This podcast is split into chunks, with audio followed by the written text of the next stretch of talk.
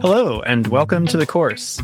I'm your host for today, Stephen, and I'll be speaking with Professor Hajin Kim from the University of Chicago Law School. Professor Kim is an assistant professor of law. She received her BA in economics from Harvard, her JD from Stanford Law School, and her PhD from Stanford's Emmett Interdisciplinary Program in Environment and Resources.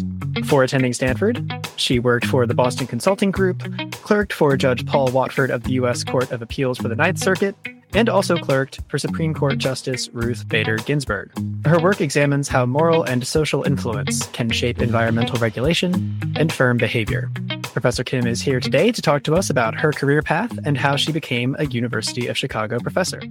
Welcome to the course, Professor Kim. Thank you so much for joining us. How are you? I'm doing well. Thank you so much for having me. This sounds like such a great program. yeah, we're, we're very excited to have you on. Um, First, uh, could you just please uh, tell us what your position is at UChicago and how would you describe, you know, your research interests and, and what you teach uh, to a layperson outside of that field? Sure. So I'm an assistant law professor. So I'm at the law school. And my research interests, um, I guess, in terms of outcomes, I'm very interested in environmental regulation and uh, just how we can better protect the environment. And I, I take a kind of unusual approach to that because I consider not just, you know, the traditional governmental tools we think of, you know, pollution taxes, command and control, regulation, those types of things, but also market responses. We know now, for example, there's been a huge rise in like investor and consumer and employee push for corporations to do more and to care more outside just uh, you know shareholder profits and so that's that's a big part of what i study so my training is in social psychology, and so I take that that those methods and that lens to to my work. Okay, very interesting. Um, uh, yeah, again, you know, just to sort of set the scene, um, could you just give us an overview of your career path, um, beginning in college uh, to where you are now? Um, yeah, well, what what have you done? Um, you know, what institutions have have you been a part of? Sure. Uh, so when I went to college, I fell in love with economics, and so I was an economics major. I loved Ricardo's theory of comparative advantage, and so mostly focused on issues of trade. Um, my parents are immigrants, and so I was especially interested in in trade, kind of from an immigrant perspective. Um, and so that's what I did my senior thesis on. Immediately after college, I went to Korea, where my parents are from, um, and I worked for a uh, Korea's first venture-backed startup um, for half a year. And then I actually just this is like my gap year, so I took Mandarin lessons in Korea, uh, which was fantastic because I have, you know, I took some Korean classes in college, but I'm not I am by no means a native speaker. I I can get by, but that's about it. And so I learned all the sort of grammar rules in like what what grammar words were in Korean so that I could learn Mandarin. So that was awesome. And then I went and I worked for BCG, which is a management consulting firm in Chicago, actually. Uh, my my then boyfriend, now husband, was at U- UFC law school at the time, actually. Um, so I worked at BCG for three years, and he was in law school. And then I sat in on one of the U of C law classes. I didn't know what I wanted to do. I kind of had this environmental awakening while I was working at BCG and decided I really wanted to work on environmental issues, didn't know how. And I sat in on one of his law school classes with, with um, Saul Levmore and just fell in love with uh, law. And so I ended up applying to law school. I went to Stanford um, and started my JD. In my first year, I decided this is fantastic. I love law school, but also I want to do research. And mm-hmm. so I applied in my first year to do a joint PhD. Miraculously, they took me. Um, and so I um, joined uh, the PhD program in the Emmett Interdisciplinary Program in Environment and Resources. Um, so that's a whole mouthful. We call it EIPER. The, mm-hmm. the basic point is you take two disciplines. So my disciplines were essentially social psychology and law or social psychology and policy, and you use them to look at particular issues that you care about. Um, so this awesome, fantastic, really free ranging um, intellectual experience. Um, so I started my first two years of the PhD concurrently with my last two years of the law degree. And then once I finished the law degree and my first two years of the PhD, I left my PhD for a year to uh, to clerk on the Ninth Circuit for Judge Watford in Pasadena. Um, it's basically the coolest job you can have as a young lawyer. Um, and then I finished that clerkship and went back for a year to my PhD. And then I left my PhD again for another year to clerk for Justice Ginsburg at the Supreme Court, which was an amazing year. I mean, really depressing in some ways, mm. but also amazing. And then I came back and finished my PhD. And after I finished my PhD, I was so lucky to join the faculty here. So that's that's my career. Okay. Wow. Um, that's a whole lot that we covered and that you covered in just a few minutes there. Um, but one question going way back is um, before all this, when you were a kid, maybe like middle or high school years, um, what were your interests then? And, and what did you think at that point you were going to end up doing? Oh, I had no idea. I mean, I um I kind of I loved school, so I always thought maybe I would do some. I, I, didn't really know what being a professor was, but I thought maybe I will do something like a professor because I just love being in school. I wrote on my college applications that I was going to be a history major because I, I knew what history was and I didn't know what a lot of the other subjects were. but I could have very easily been an engineering major, or I just I had no I just really had no idea. Gotcha. Mm-hmm. yeah. Um, you know, as you were honing in on uh, this area, who were some people who influenced and, and supported you um, in terms of your academic journey? Like, who are some people who have who've really been there to support you? You know, it's hard. There's so many people that I don't know even where to begin. So, in college, I was an economics major because I fell in love with economics. But the reason I fell in love with economics is because I had this uh, amazing. I think everyone else everyone else calls them TAs, but we call them TFs she and she taught most of my class and she katie kerr i i will never forget her because she was so brilliant and she made all the topics so accessible and so interesting that i really wanted to study economics and i remember sitting down with her and asking for advice like should i study this? I like it but i don't know. Like maybe i should do some of the other, things that allow for a broader reach. And she was just like well you love it. Why not just try it? And so she was a big influence. My professors in law school and my advisors in my phd program were you know, I just got so lucky. I had the most wonderful people, mentors in both capacities supporting me. Some, some of my law school professors were also my advisors, and some of my law, law school professors, you know, some of them were are just friends now who continue. Like even in law school, I would ask them, "Oh, I don't know what to, what to do with this problem I'm having with my family or anything," and they would just be so generous with their time and helpful in helping me think through things. So both personally and professionally, I think um, they've been incredibly helpful my judge, Judge Watford, um, who I clerked for in the in Pasadena, has always been incredibly supportive and somebody I can turn to anytime I have questions um, or want to ask advice. I asked some advice questions of Justice Ginsburg, um, but you know, I felt it was a little harder to ask her questions because I didn't want to bother her. I knew she was so so so busy. I mean, Judge Watford is also extremely busy. She's not she was not unapproachable, but I just didn't want to be taking up her time. Oh yeah, I don't know. I guess I, I feel very lucky that I've had so many wonderful influences in my career. That's that's great to hear. Um, you mentioned uh, your your sort of gap year. Also, um, how do you think your experiences abroad affected uh, your approach to law and, and to the kinds of questions that you study now? It's a good question. So I studied abroad in Chile, um, and then I did my gap year in Korea. Um, at least my study abroad in Chile was much more informative for my undergraduate work because I was so interested in in trade. And Chile had just Chile and South Korea had just completed the Chile South Korea free trade agreement, and so I I went there and sort of saw how that did bring many more Koreans into Santiago and and um, changed the sort of immigrant experience there. I, I, I can tell you the really loose sort of long story, which is um, so this is my environmental awakening. It happened in Korea. Yeah, so, I'd love to hear about that. Okay. So the summer after my first year of college, I was in Korea and I was living with my aunt and I hadn't really gone to Korea at all since I was, I think this is my first trip back, first trip to Korea since I had been three years old or something. And in Korea, there's a real emphasis on eating seasonally. And that's because there is such a strong, there's so many farmers in Korea and it's just way cheaper to eat seasonally. Um, and this was before, you know, local foods or whatever was such a big deal here in America. Mm-hmm. And so it was the summer, so we ate lots of tomatoes.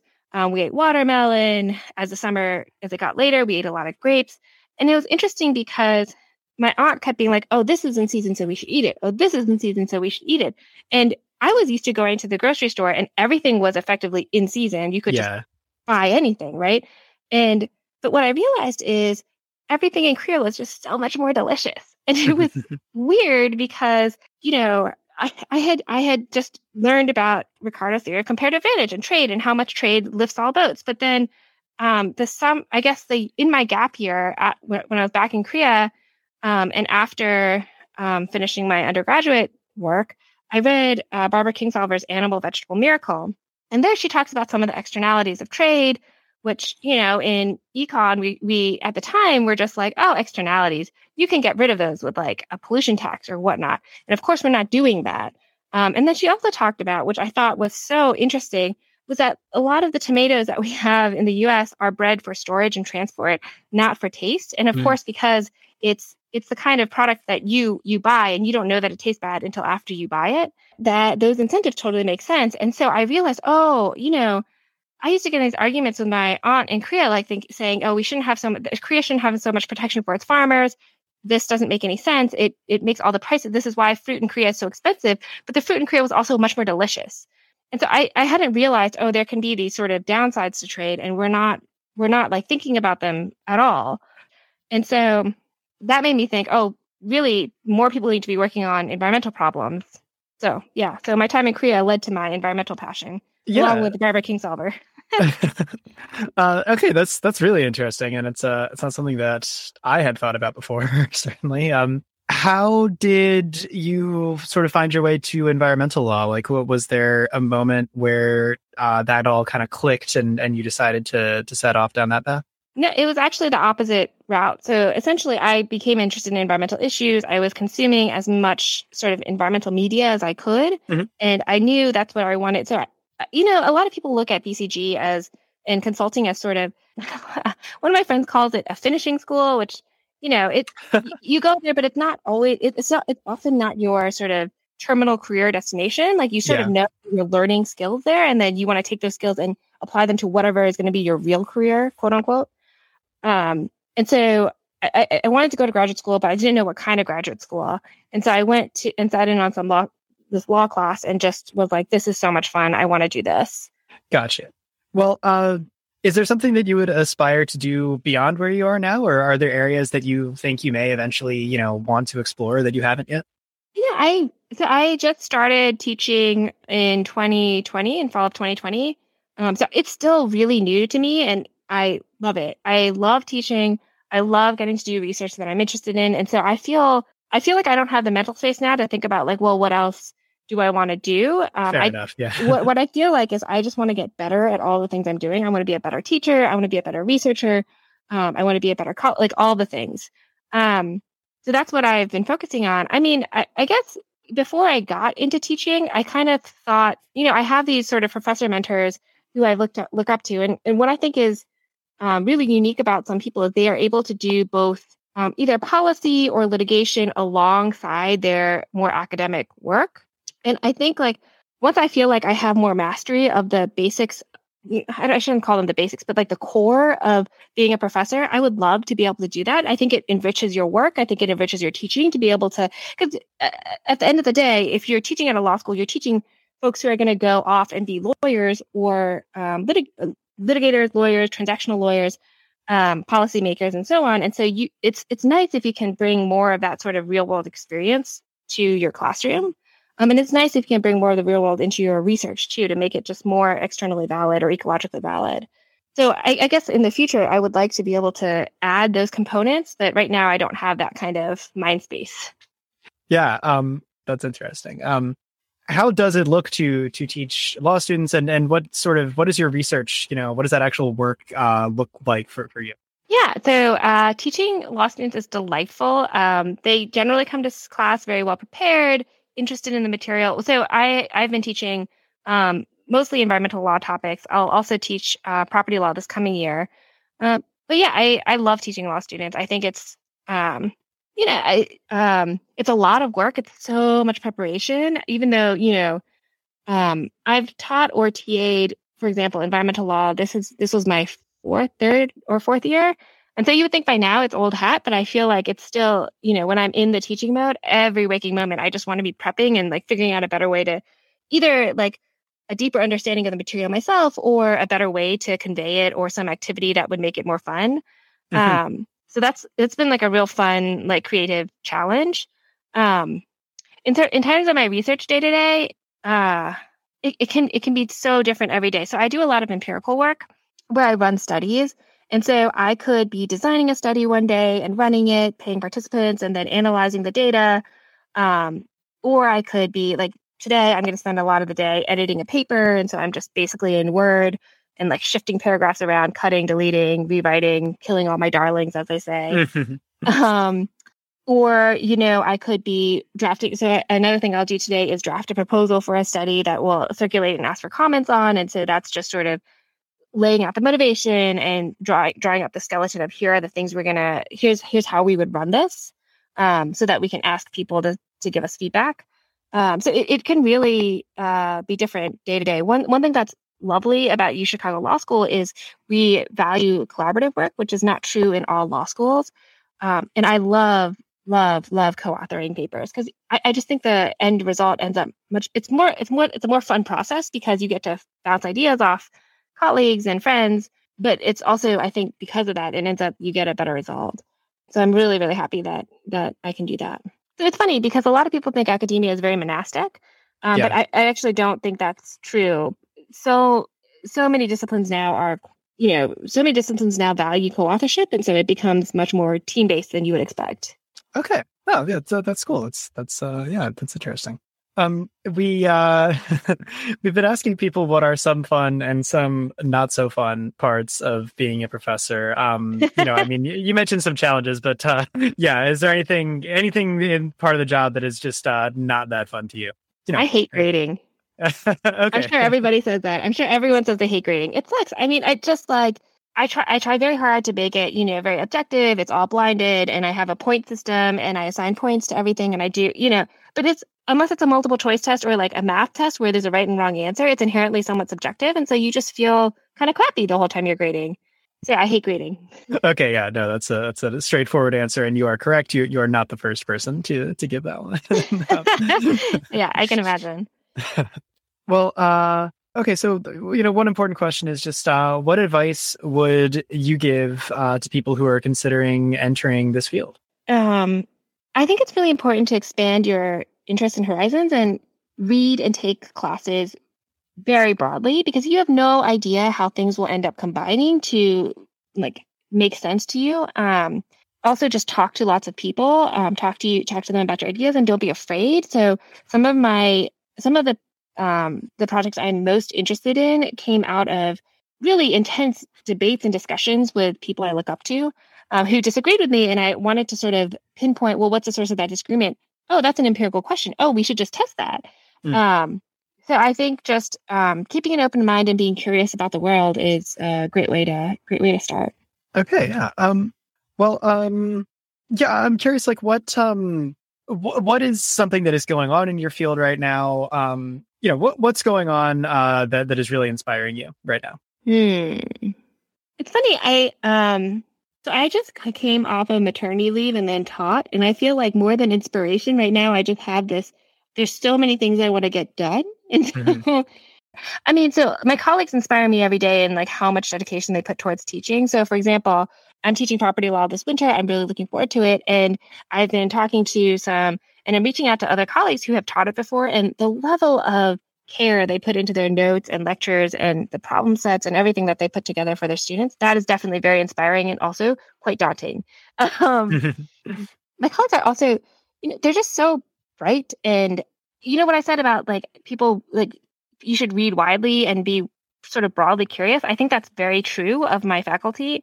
Um, and so I go to these workshops and the comments that people are able to make on areas of law and areas of so one thing about law school is researchers okay, so you're all sort of researching law-ish topics legal topics right but you could be researching criminal law with an empirical background like sonja starr or you could be researching constitutional law with history um, like Farah Peterson, like you could have so many different disciplines and so many different areas of law. And so you know, um, there's a professor at Stanford who calls law schools the last bastion of generalists. Hmm. Um, and it, what's very inspiring is to go to these workshops and see my colleagues able to really make, I mean, you know, not that I, I can totally judge, but like what seem to be brilliant comments and constructive suggestions for areas that seem wildly outside of their field and their area. Um, and so that, you know, that's, that's just like such a cool ideal to stri- strive towards, right? To be able to um, cross boundaries and and really like think broadly that way. Yeah. Um. Eh, going off of that, uh, I'm curious if you could, you know, talk a little bit more about how some of your experiences outside of the law or outside of the sort of environmental field um, have impacted the way that you approach questions about the environment. I mean, you talked about trade and and that awakening. Um, yeah, of course. Um, so when I was at BCG, I was working with a bunch of companies, and it was really strange to me how everyone talks. Everyone, you know, my friends who are mostly liberal leaning, um, they would talk about corporations as these sort of megalith, nameless, faceless entities that were just evil. Um, and I was working with a lot of clients at these companies, and I thought they were generally well-meaning, good people who tried to try to do good things. And so, one of my research projects is actually about corporate motivations and corporate prosociality, and it kind of came about because you know, on the one hand, you have um, this is an, a crazy oversimplification, but you have the sort of academic theorists in political science and economics who would say, oh, corporations are profit maximizing only, and they're this sort of these soulless machines. And then you also have the sort of some some folks on the political spect- spectrum who would say corporations are necessarily evil. And I thought that was not true from what I had seen from my work at BCG, particularly, you know, there were companies that um, we advised who were privately held companies, and they would they would go they would you know this was before ESG and the rise of voluntary pro-social corporate um, CSR was really a big thing, and they they would you know sort of quietly do these more expensive things to help the environment or or whatever. And so I thought, oh, this is there's there's a disconnect here, and I wonder if the disconnect is actually itself problematic, right? So this is a lot of my work on expectations is how expectations can sort of um, bring about the expected behavior. So we know this is true with self-interest. Um, if you expect people to be self if you tell people this is you know they're the famous studies on econ students or econ classes if you tell people that self-interest is both normatively appropriate that it is um, in fact something you should be you should be self-interested because that helps the market the invisible hand of the market and descriptively accurate that most people are mostly self-interested. They act in a more self-interested way. Mm-hmm. um, this is also uh, true about um, growth mindset. So this is a big deal now in a lot of a lot of schools you try to teach growth mindset where you say well if you think that you have if you have a fixed mindset if you think your intelligence level is fixed then if you do poorly on a math test you might think oh i must just not be good at math so then why try or if you do really well, then you might think, oh, I'm really smart at math, but now I'm scared of trying because I could disprove the fact that I'm smart. But if you have a growth mindset and you say, oh, you know, this is something intelligence can be um, earned in a way. You can work up and build your build your skills in math, and students work harder both if they get a bad score or if they do a good score because um, they realize it's it's the product of effort, not necessarily just fixed ability. And so in this way, if you expect that students can get better, or if you expect that students are going to be fixed, that that also tends to um, beget that behavior, right? And so with in corporations, if we expect that corporations are only going to be evil, then if they do something good, then you might think, oh, they're just doing that. They're either greenwashing, they're they're lying about it, or it's it's somehow going to be profit maximizing. So I don't want to reward them for that. I'm not going to go out of my way to buy their products or work for them or invest in them. And then if they, they do something bad, you kind of think, oh, well, of course they're going to do something bad because they're just profit maximizing, right? And this is not to conflate profit maximizing with profits with evil. Profits are good in lots of ways. I was an econ major. I love profits. Lots of profits are great, you know. Yeah. But what I'm trying to get at is like maybe this sort of um, disconnect between what I was seeing when I was advising clients at BCG and what both academics, some some academics, um, and some of my liberal leaning friends were saying, like maybe this is actually bad for us. Um, so that is sort of the basis for some of my projects.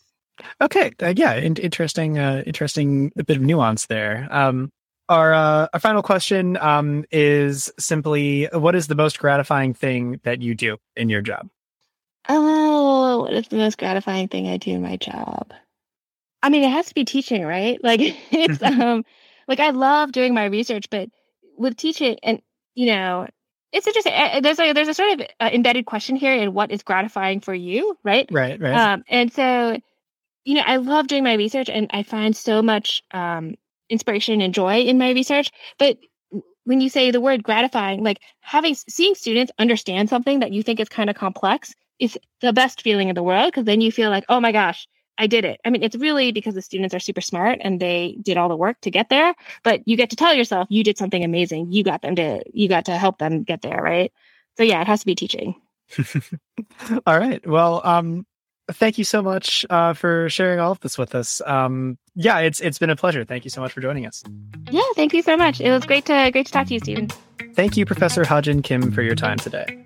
Course takers, if you enjoyed listening to today's interview, please check out the others.